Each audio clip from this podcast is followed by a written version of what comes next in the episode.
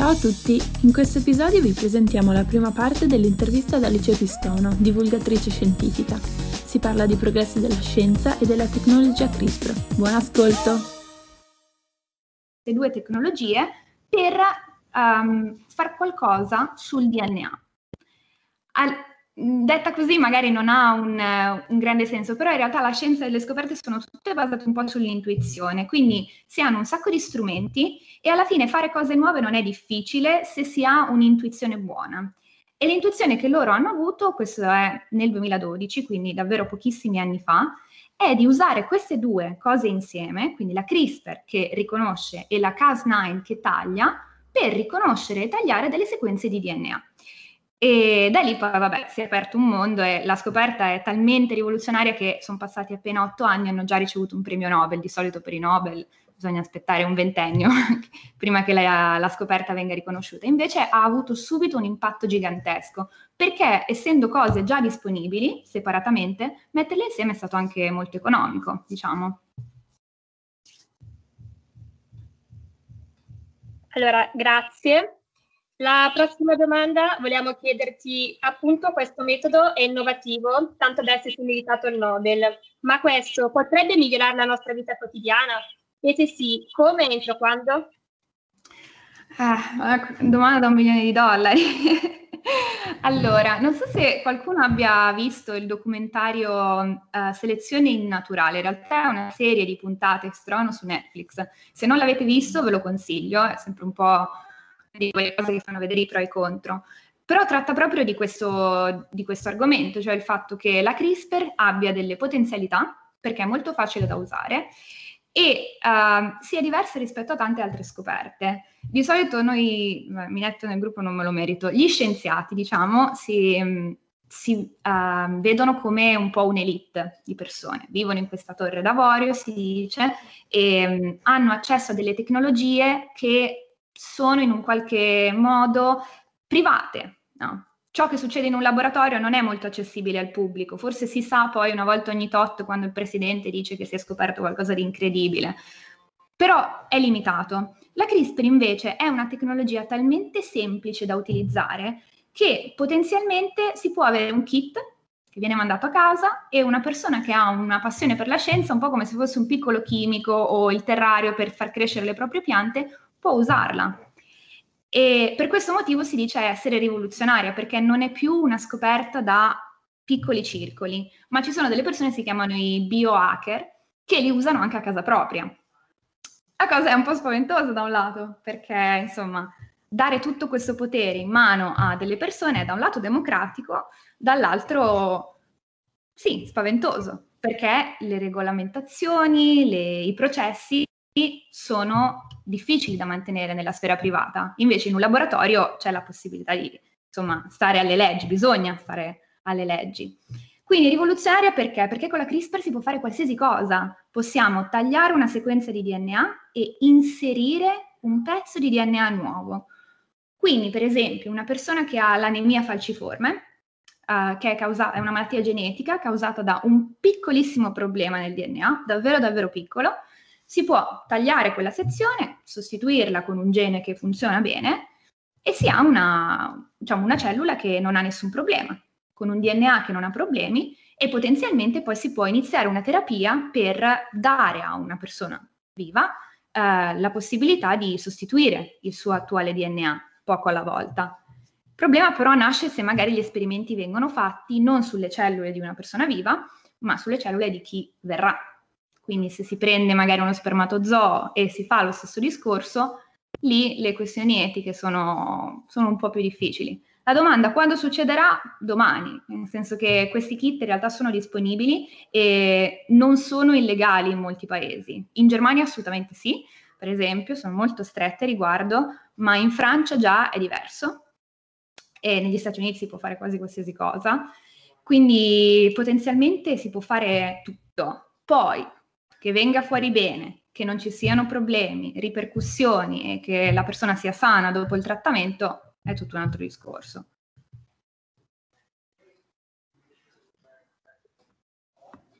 Ok, grazie mille.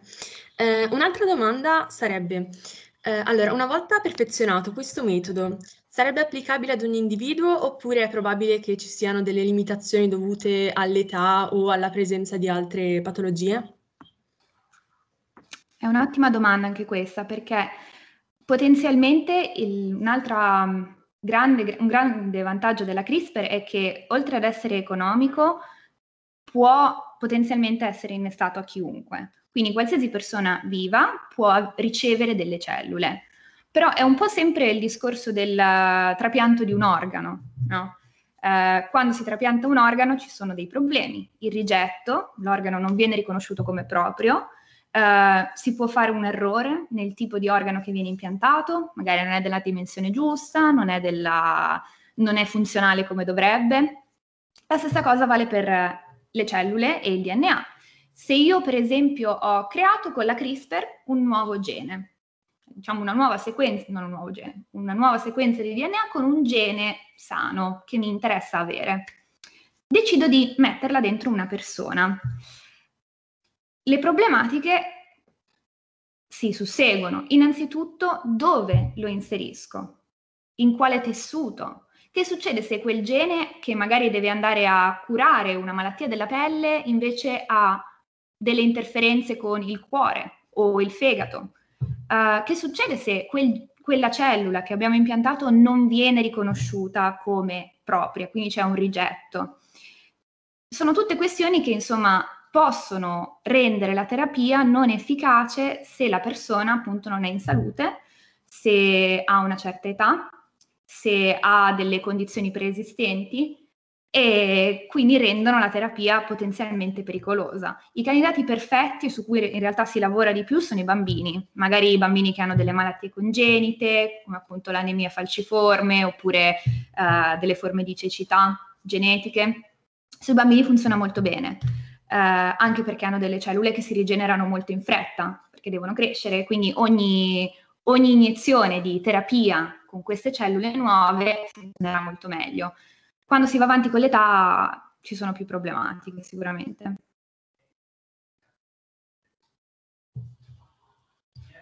Abbiamo appunto parlato di malattie e quindi in un futuro non troppo lontano sarà possibile utilizzare questa, questa tecnica proprio per ehm, curare il cancro? È una, è una cosa interessante perché in realtà uno dei problemi che la CRISPR può causare è l'insorgenza di tumori. Mi spiego meglio, se io metto una cellula nuova all'interno di un corpo, questa cellula può avere dei comportamenti che non mi aspetto e una delle conseguenze principali di un DNA che non si inserisce bene è quella di far impazzire la cellula e quindi creare potenzialmente del tessuto tumorale. Quindi da un lato è un rischio, quello di creare un cancro nuovo, che ovviamente può essere contenuto facendo gli studi adeguati e tutto. Dall'altro però è anche una delle potenzialità della CRISPR. Come si fa? È sempre un po' strano eh, immaginare una tecnologia che fa un milione di cose, perché poi sembra che sia magica. In realtà cosa si fa? Ci sono delle cellule nel sistema immunitario, si chiamano cellule T, e la loro funzione molto molto specifica è quella di individuare i tumori, cioè fanno un po' da, da, cecchino della situazione e in un mare di cellule che si stanno comportando bene scoprono quella che non sta facendo il suo lavoro, quella che è andata fuori di testa, che potenzialmente potrebbe diventare una cellula tumorale. Queste cellule T arrivano e uccidono quel tipo di cellula. Se noi diamo alle cellule T la possibilità di scoprire esattamente come è fatto il tumore, loro possono lavorare molto meglio, perché appunto essendo cecchini si basano su dei criteri generali, dicono ah, normalmente una cellula farebbe questo, uh, si comporterebbe così, avrebbe questa forma. Se non è così, potrei provare ad ucciderla, ma non è molto specifica la reazione, cioè non, non è che siano proprio in grado di trovare subito il problema. Dando alle cellule T con la CRISPR un gene che dà la possibilità di individuare i tumori, allora questi possono andare e selezionare direttamente quelle che uccideranno. Altra cosa che si può fare è magari limitare la crescita delle cellule tumorali, quindi non selezionarle ed eliminarle, ma solo impedire loro di crescere. E anche questo si può fare con la CRISPR. Si dà alle cellule tumorali un gene che in questo caso funziona male, quindi che non permette la crescita. Ci sono dei geni che ci permettono di crescere si toglie quel gene o si dà un gene che riduce la possibilità di crescere e i tumori allora riescono a contenersi, a volte anche a non svilupparsi. Grazie. Hai parlato di limitazioni delle cellule tumorali, della cura delle eh, malattie, quindi credi che un giorno riusciremo a creare dei Frankenstein dei nostri giorni o delle divinità immortali? Insomma, eh, potremmo creare degli OGM? Allora, partiamo magari dalla mm, definizione di OGM. In realtà questa cosa, vabbè, faccio della pubblicità mh, occulta, ne ho parlato anche nel mio canale di YouTube. Se qualcuno volesse seguirmi, metto sempre dei video in cui parlo insomma delle ultime scoperte, eccetera. Comunque, a parte ciò, uh, gli OGM in realtà sono una delle tecnologie che tutti temono, ma che finora sono andate molto bene. A parte i topi fluorescenti, che vabbè, sono delle, insomma, delle cose interessanti ma eh, problematiche. In generale un OGM è un qualsiasi organismo appunto geneticamente modificato. Questo non vuol dire che faccia male alla salute e secondo me è proprio un, un buon modo per capire come la CRISPR abbia i suoi lati positivi e negativi. No? Quindi l'OGM topo fluorescente forse potrebbe essere il nostro Frankenstein, no? E la CRISPR, essendo così economica e così disponibile, così facile da usare, in teoria potrebbe dare la possibilità delle persone di creare un topo fluorescente o un Frankenstein. Dall'altro lato però, insomma, ci sono delle regolamentazioni, ci sono dei criteri e ci sono delle leggi, quindi possibile è possibile. Poi ci va sicuramente una mente brillante, un po' fuori di testa e che riesce a scappare a tutte le leggi. È un po' il discorso dell'hacking anche sul sulla, su internet, su un computer, ci sono sempre persone che possono fare delle cose. Poi il fatto che succeda e che diventi comune, no, cioè, non, non credo che le leggi daranno mai la possibilità di scegliere che colore di capelli deve avere un bambino. Questo io lo, il, il, classico scenario Gattaca, tra l'altro ringrazio il Prof. Titin per averci fatto vedere solo la fine di quel film, come sempre. E classico scenario Gattaca non credo si realizzerà nei prossimi 50 anni, poi più in là chi lo sa, tutto può accadere, però di solito si guarda sempre un lasso temporale di quel tipo e secondo me non, non succederà. Un po' come la clonazione. Quando è venuta fuori tutti pensavano, oddio, avremo un sacco di gente clonata, chiusa in laboratori. Qualche passo magari avrà fatto un clone, però non è che si vedano in giro per la strada. Ok. Quando incominciamo a capire qualcosa della CRISP e si leggono articoli sugli scenari futuri, sembra quasi che gli scienziati del futuro potranno sconfiggere le malattie e la vecchiaia, quindi accelerando il lento processo dell'evoluzione e andando verso la creazione di un uomo nuovo. Certo, però, sentendo parlare di questa creazione di un uomo nuovo, sembra di sentir parlare di poteri quasi divini. Al di là dei problemi scientifici, quali sono i problemi etici di queste prospettive?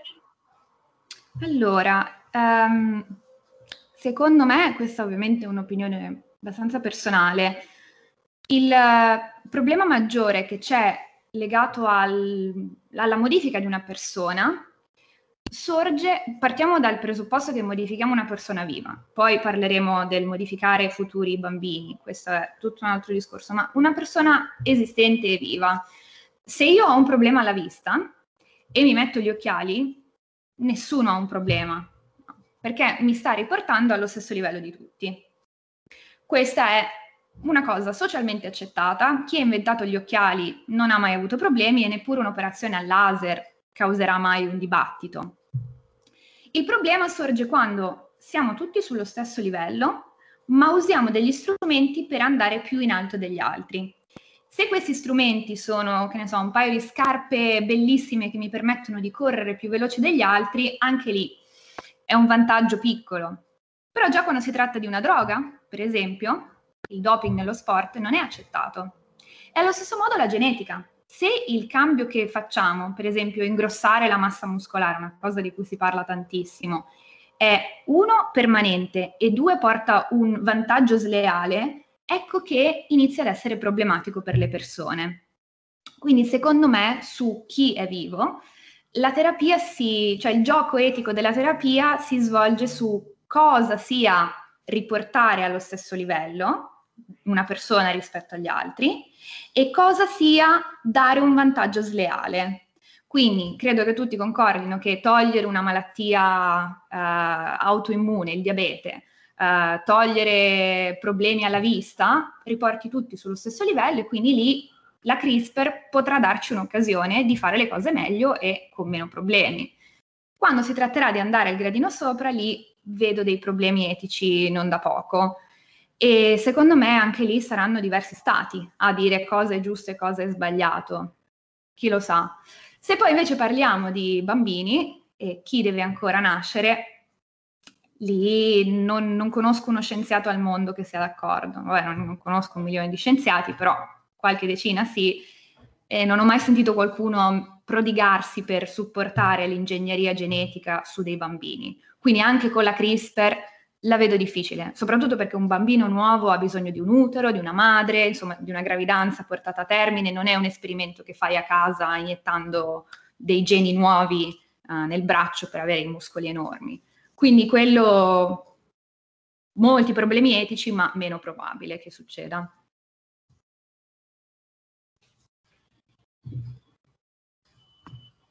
Perfetto, grazie mille.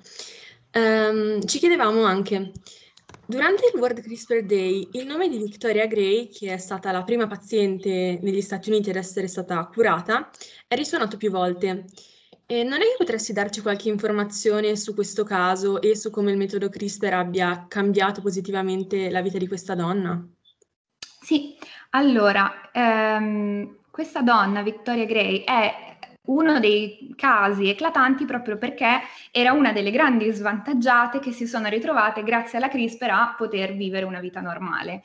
Eh, lei aveva quella malattia che ho citato prima, che è l'anemia falciforme. È una forma di anemia in realtà molto grave eh, che si ha sin dalla nascita e è anche piuttosto diffusa, soprattutto in Africa. E infatti la donna mi, mi pare fosse afroamericana. E quello che succede è che le cellule all'interno del, del, del, sangue, quindi globuli rossi, anziché avere la classica forma tondeggiante, hanno una forma a mezzaluna, quindi di falce, la forma di una falce. E perché questo è un problema? Perché di solito la forma tonda consente di avere al centro l'emoglobina, che è una piccola molecola che cattura l'ossigeno. Cattura l'ossigeno e lo porta in giro. Il sangue serve principalmente a trasportare cose e l'ossigeno è la più importante. Quando respiriamo è il sangue che porta ossigeno ovunque. Il fatto di avere una piccola falce al posto di un tondo con al centro l'emoglobina impedisce all'emoglobina di catturare l'ossigeno. E quindi per questa donna, come per tutti quelli che soffrono della stessa malattia, non c'era una buona circolazione di ossigeno nel sangue, cosa che porta a conseguenze enormi, spostatezza, febbre, vomito, si fa proprio fatica a condurre una vita normale e ovviamente in cima a tutte l'anemia, di mancanza di ferro, impossibilità di avere un, insomma, una dieta normale, è una, è una condizione considerata invalidante. Come mai si può trattare con la CRISPR? Se noi prendiamo una sequenza di DNA, Uh, l'anemia, l'anemia, falciforme è stata scoperta quasi subito come malattia genetica, poco dopo che è stato completato lo Human Genome Project nel 2000, cioè il progetto genoma umano che ha sequenziato tutto il DNA. Si è visto subito che nell'anemia falciforme c'è una particolare sezione, un gene, dove c'è una sigla, le lettere sono A, T, C, G, quindi mettiamo che sia A, C, C, T, no? Non è questa, ma mettiamo che sia quella, c'è una lettera diversa, una sola, in un punto. Il DNA ha 6 miliardi di lettere e una differenza causa tutti questi problemi. Perché causa problemi nel modo in cui l'emoglobina viene prodotta e un sacco di altre cose. Quindi cosa è successo a Victoria Gray? Che hanno trovato il punto in cui il suo gene non funzionava. Con la CRISPR sono arrivati l'hanno identificato con CRISPR, l'hanno tagliato con Cas9 e poi hanno inserito il nuovo gene sano. Nel fare tutto ciò, poi l'hanno trattata, allo, hanno, hanno, fatto dei trattamenti all'ospedale, iniettando le cellule sane, lei non le ha rigettate, quindi è andato tutto bene, e nel giro di pochi mesi si ha un ricircolo di queste cellule sane in tutto il corpo e si può guarire completamente. In quel caso, appunto, l'abbiamo riportata qui, dove dovremmo essere tutti. E è diventato famoso perché, secondo me, è una delle più grandi possibilità della CRISPR. Lei ha potuto fare questa terapia negli Stati Uniti dove tutto costa tantissimo e le è costato qualche migliaia di euro. Quindi, incredibile. Eh, è arrivata appunto una domanda sulla chat. Eh, a che punto è questo tipo di ricerca? Allora, la ricerca sulla CRISPR in realtà è piuttosto indietro. In Italia c'è un centro che si occupa principalmente di terapie geniche, però mh, mm, la genetica in generale è abbastanza indietro e ci sono pochi laboratori. Uh, per darvi un'idea, la CRISPR in Inghilterra, dove ho studiato io, uh, è una tecnica che viene usata in laboratorio il primo o secondo anno di università. E si impara subito ad utilizzarla, ce l'hanno tutti ed è un, una cosa di routine quasi è uno dei metodi principali che si, che si imparano se si fa la mia facoltà o una qualsiasi facoltà con biologia dentro. In Italia, sentendo anche un po' i miei amici, non è così comune e secondo me questo è un po' un sintomo di quanto sia abitudine utilizzarla in un laboratorio in Italia. Ci sono un paio di aziende italiane che hanno speso un sacco di soldi pochi anni fa per tecnologie che erano alternative alla CRISPR e che sono in particolare, si chiamano Talents e la Zinc Finger, che è tipo il, il dito di zinco, non, so, non, saprei come tradurlo in italiano, però queste due tecnologie alternative alla CRISPR, che possono funzionare ma sono molto più difficili, hanno ricevuto un sacco di fondi in passato e quindi in Italia c'è un po' di reticenza a usare la CRISPR eh, abbandonando queste tecnologie su cui si sono investiti un sacco di soldi. Però devo dire la comunità europea invece è piuttosto attiva, quindi tutto ciò che è fondo europeo o laboratorio europeo danno la possibilità di lavorare anche su quello e sicuramente dei laboratori italiani lo fanno. Nel frattempo è arrivata un'altra domanda in cui chiede, ci sono già terapie del tutto autorizzate con questa tecnica? Ce ne saranno a breve? Allora, in Italia si parla sempre di uh, ni, cioè ci sono delle terapie che sono ancora in corso di sperimentazione e per chi è affetto dalle patologie c'è la possibilità di partecipare come, diciamo, come, come volontario a questi studi, che in realtà sono molto sicuri e molto avanzati, quindi non è come sottoporsi al vaccino test per il vaccino del Covid e vedere se va tutto bene. È, è molto più avanzata la ricerca di così. Se parliamo invece degli Stati Uniti, per esempio, dove la CRISPR è una, una cosa molto gettonata, eh, è già possibile curare la beta-talassimia, che è una malattia del sangue sempre, l'anemia falciforme, una forma di cecità progressiva di cui non ricordo il nome, che è stata scoperta da poco e mh, molti bambini sono già stati curati, eh, che diciamo, causa una cecità progressiva dalla nascita fino ai 15-20 anni dove si perde completamente la vista, quindi bisogna intervenire su soggetti giovani. E nel futuro ce ne saranno sempre di più. Il fatto è questo, la CRISPR è utile ed è fantastica, però bisogna tenere a mente il fatto che funziona solo con malattie geniche molto specifiche, cioè che sono causate, come abbiamo visto per esempio per l'anemia falciforme, da un problema, se già si hanno vari problemi, per esempio l'Alzheimer, il Parkinson, un sacco di altre, che hanno diverse componenti in diversi punti del DNA e non si sa bene come si comportino, quello è un po' più problematico. Un'altra cosa che si fa è, um, c'è stato il paziente di Berlino che è stato curato con terapia genica per immunizzarsi dall'HIV. E inizialmente si pensava solo che la possibilità di immunizzarsi geneticamente funzionasse a priori, quindi prima di prendere il virus. Invece questo paziente di Berlino, tre o quattro anni fa, è stato, è stato curato dopo aver già uh, ricevuto l'infezione, cioè dopo aver contratto l'infezione. Quindi anche per l'HIV sicuramente nei prossimi anni ci sarà molto desiderio di, di dare questa possibilità. Ciao Alice intanto. Ciao. E faccio che cosa? Vabbè, dal punto di vista pratico abbiamo poco da, poco da chiederti. Potremmo parlare di etica probabilmente da qui fino a domani mattina. E visto che hai citato l'HIV, faccio che prende la palla al balzo tra, collegando HIV e CRISPR su bambini, perché c'è stato il caso dei neonati in Cina pochi anni fa, eh, fatti nascere appunto con, eh, con, questo, con, questa modifica per il recettore con cui il virus dell'HIV riesce a infettare le cellule. Quindi sì, magari da qui a 50 anni non avremo bambini fatti nascere biondi e con gli occhi azzurri, però il risultato di questa cosa potrebbe aprire degli scenari interessanti e soprattutto perché ci sarà comunque un, uh, un posto al mondo do- dove eventualmente queste cose saranno praticabili. Quindi cioè, non basta che sia riconosciuta a livello mondiale l'eticità, ma basta una singola città dove questo venga fatto. Questo sì, devo dire che però dall'altro lato, vabbè, il tizio eh, adesso è in prigione, quindi questa è già una prima parentesi da, da fare. La seconda è che secondo me il problema etico è gigantesco, ma molti tendono a trascurare un po' il problema pratico dietro questi, queste modifiche. Cioè, il, lo scienziato di cui parla Luca ha ingegnerizzato due bambini, due gemelli, per poter appunto non contrarre l'HIV mai nella vita. Quindi l'intenzione dietro può essere anche buona. Il problema etico lasciamolo un attimo da parte perché, come dice Luca, può andare avanti per sempre.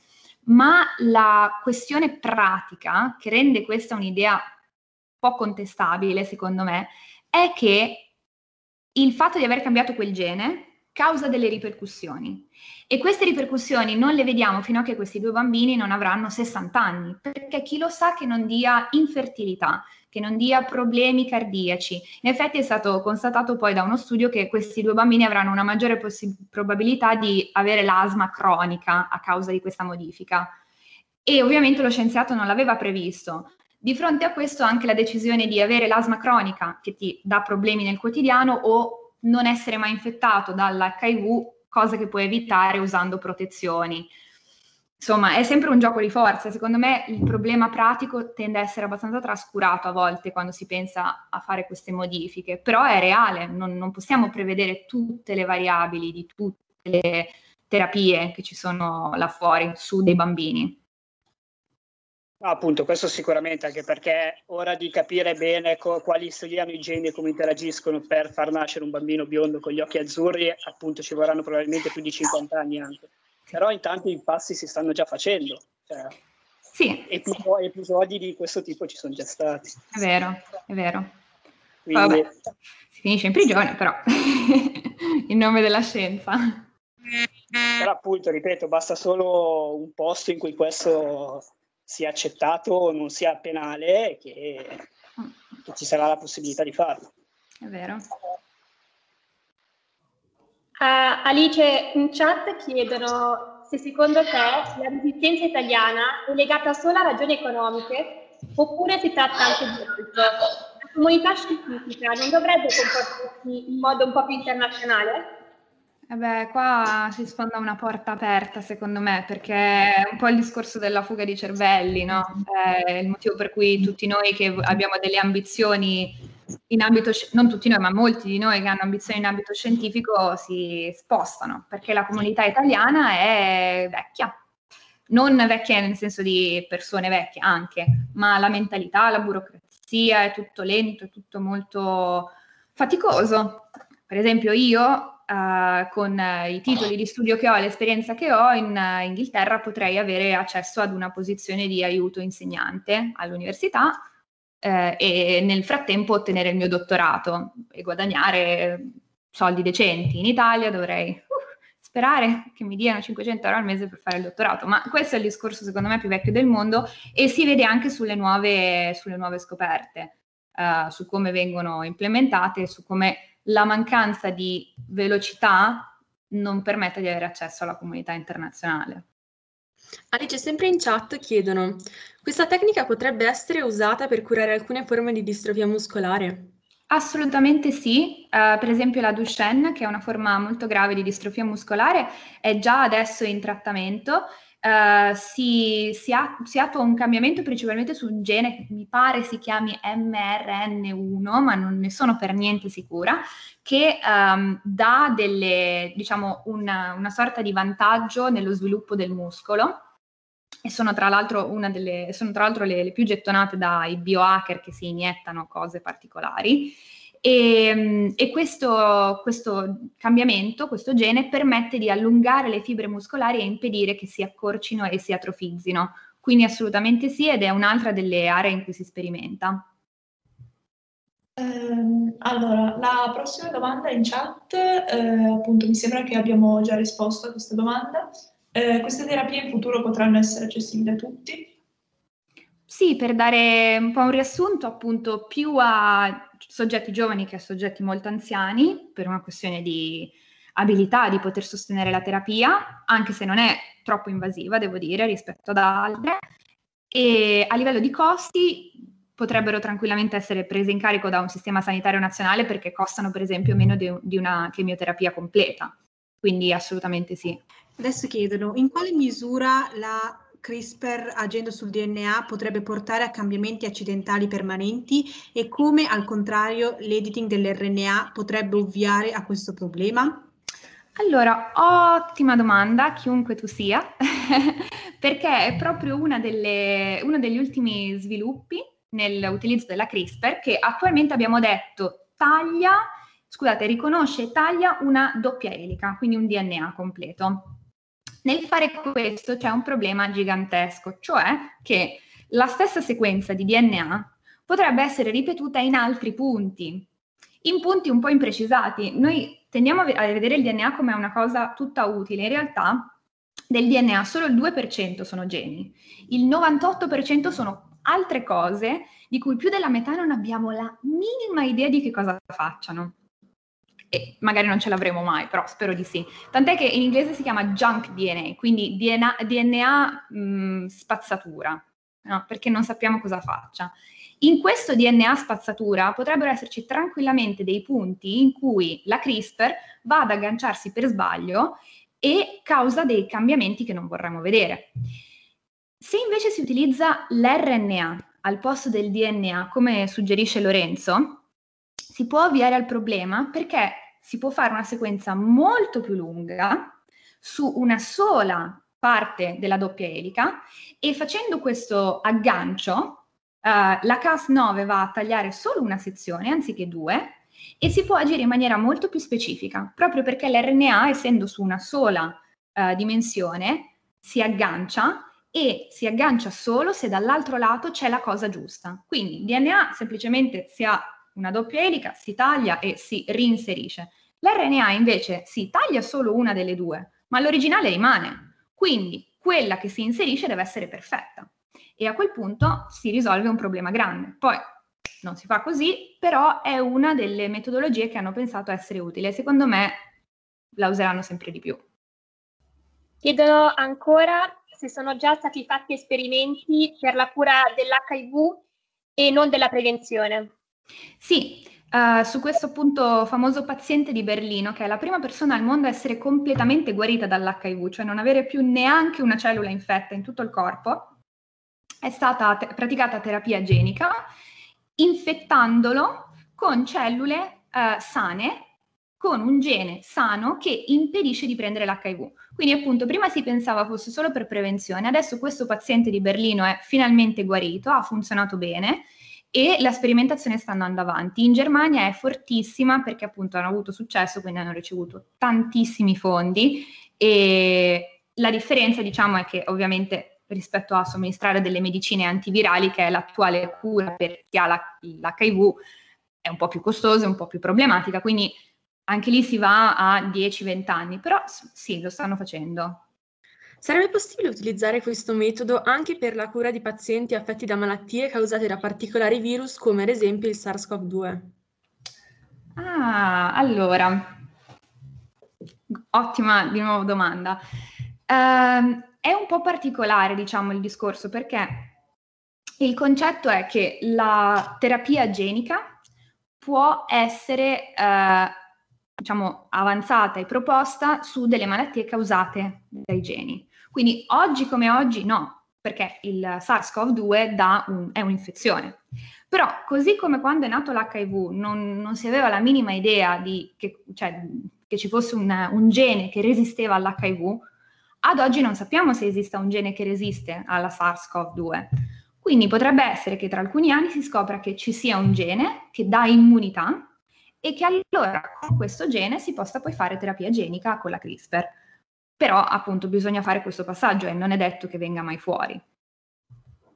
Eh, si è parlato di come la CRISPR possa porsi in alternativa alla tecnica della PCR per il coronavirus e non solo, anche se non può ancora essere utilizzata a scopo terapeutico in questa pandemia. Potresti spiegarci cosa si intende per PCR e come la CRISPR possa sostituirsi ad essa? Assolutamente sì. Allora, partiamo un po' magari dalla PCR, perché tutti appunto dicono PCR, PCR, PCR e secondo me alcuni non realizzano appieno che cosa sia, ma giustamente non ho mai visto un quotidiano, un giornale spiegare cosa sia la PCR dopo averla citata. La PCR in sé non permette di identificare niente. La PCR è una tecnica di routine che viene usata in tutti i laboratori del mondo per amplificare il DNA. Quindi cosa succede? Tu hai un DNA, un quantitativo, è difficile analizzarlo perché un sacco di cose possono andare storte, puoi perderlo, può contaminarsi, soprattutto magari pensiamo ai laboratori di genetica forense, eh, quello dove ho lavorato io era tale, avere tanto DNA è importante perché se lo perdi non hai più la tua fonte di informazioni. Quindi la PCR è semplicemente una tecnica che permette di avere del DNA e da poco averne tantissimo perché si usa nella, nella identificazione del virus. Perché semplicemente come si, identif- come si amplifica DNA, si amplifica anche RNA.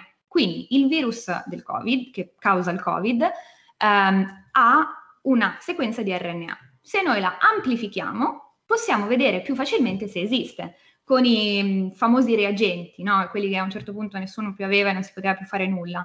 Se con la PCR possiamo avere tanto, allora è più facile mettere una cosa sopra e vedere se reagisce, no? vedere se c'è. Quindi questa è la tecnica della PCR che si usa. Dall'altro lato, invece, se noi usiamo la CRISPR, non usiamo la CRISPR-Cas9, usiamo la CRISPR di cui abbiamo parlato all'inizio, quella che è il sistema immunitario dei batteri. Quella sequenza lì che identifica può essere usata per identificare il virus.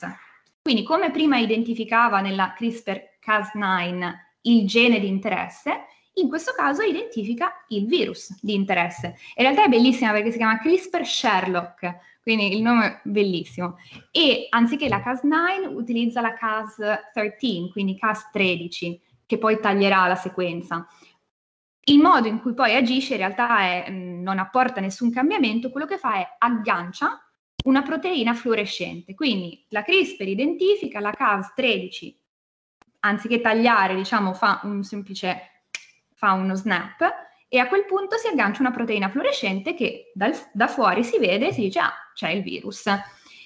E, e anche questa è una tecnica piuttosto economica. Il vantaggio principale è che è molto veloce nel giro di 30 minuti si può fare tutto, un po' come i test antigenici che ci sono adesso con la goccia di sangue. Quindi viene usata come alternativa perché è molto, molto semplice. Grazie, prima di tutto ringrazio. Le eh, terapie eh, cellulari richiedono di, pre- di, prelevare le cellule, manipolarle e poi reintrodurle all'interno di un organismo. Quindi volevamo chiedere, eh, ci sono buone probabilità che il metodo CRISPR possa essere veicolato nelle cellule staminali giuste in vivo, così che risulti molto più veloce ed efficace? Assolutamente sì, perché le cellule staminali fanno qualsiasi cosa una cellula staminale è una cellula che non è ancora definita nella sua funzione. Quindi se noi per esempio immaginiamo una cellula del proprio dito, quindi una cellula di un tessuto epidermico, questa ha una funzione. Se io voglio trattare un tumore alla pelle, per esempio, userò quelle cellule della pelle. Il problema però è sempre lo stesso, sono specifiche, possono ribellarsi, non sappiamo bene come funzionino a livello di rigetto Insomma, ci sono un sacco di questioni in mezzo. Le cellule staminali possono fare qualsiasi cosa. Quindi io prendo una cellula staminale, metto dentro il mio gene sano con la CRISPR, la inietto, c'è una probabilità maggiore che non venga rigettata, ma che stia bene nel suo ambiente, che si integri e che diventi una delle cellule di interesse. C'è un problema aggiuntivo però, che abbiamo citato prima. Potrebbe fare delle cose in altri tessuti. Se noi preleviamo una cellula della pelle per un tumore alla pelle, è molto probabile che il gene si esprima in quella zona lì. ma se noi prendiamo una cellula staminale e la usiamo per un tumore alla pelle, questa cellula staminale può fare qualsiasi cosa, quindi sia nel bene che nel male. Nel bene viene integrata molto prima, nel male potrebbe diventare una cellula del sangue, potrebbe diventare una cellula non epidermica e lì ancora degli effetti collaterali. Devo dire, io non ho letto di molti studi che usano l'insieme di cellule staminali e CRISPR, anche perché prelevare cellule staminali è sempre un po' rischioso, dagli embrioni, dal eh, midollo spinale, quindi si investe su altro principalmente, però gli esperimenti ci sono, ecco. Qui si conclude l'intervista. Vi ringraziamo per l'ascolto e vi aspettiamo al prossimo episodio.